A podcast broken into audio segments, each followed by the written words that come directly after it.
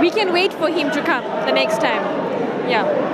How does it make you feel that he's not here today? Maybe disappointed, but um, I can understand he's a busy man, so we can wait. So irritating because we come all the way from Phoenix and you know we got to wait for our transport to go home. This it sucks. I'm very disappointed because um, I did have a story to tell him, and I'm disappointed at the same time. And I would also like to send an invitation to the president to let him know that we've loved for him to come to Manridge to see our situation. We are here, and it's very disappointing for us to know that we come here and we've got no answers from the president.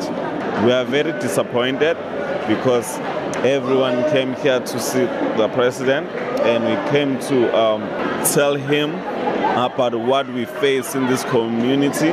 So we are deeply, deeply, deeply disappointed that he's not here to hear what we have to say to him. You know? What was it that you were hoping to achieve by meeting with the president?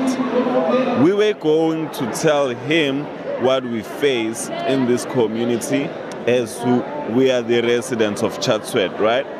Because like in, the, in this whole area, we are having a lot of difficulties in terms of crime, unemployment rates, and so forth. So we were hoping that maybe the press then can uh, help us uh, to to better the living lifestyle of young people of this uh, community and give us like um, ways on which we can better ourselves as young people.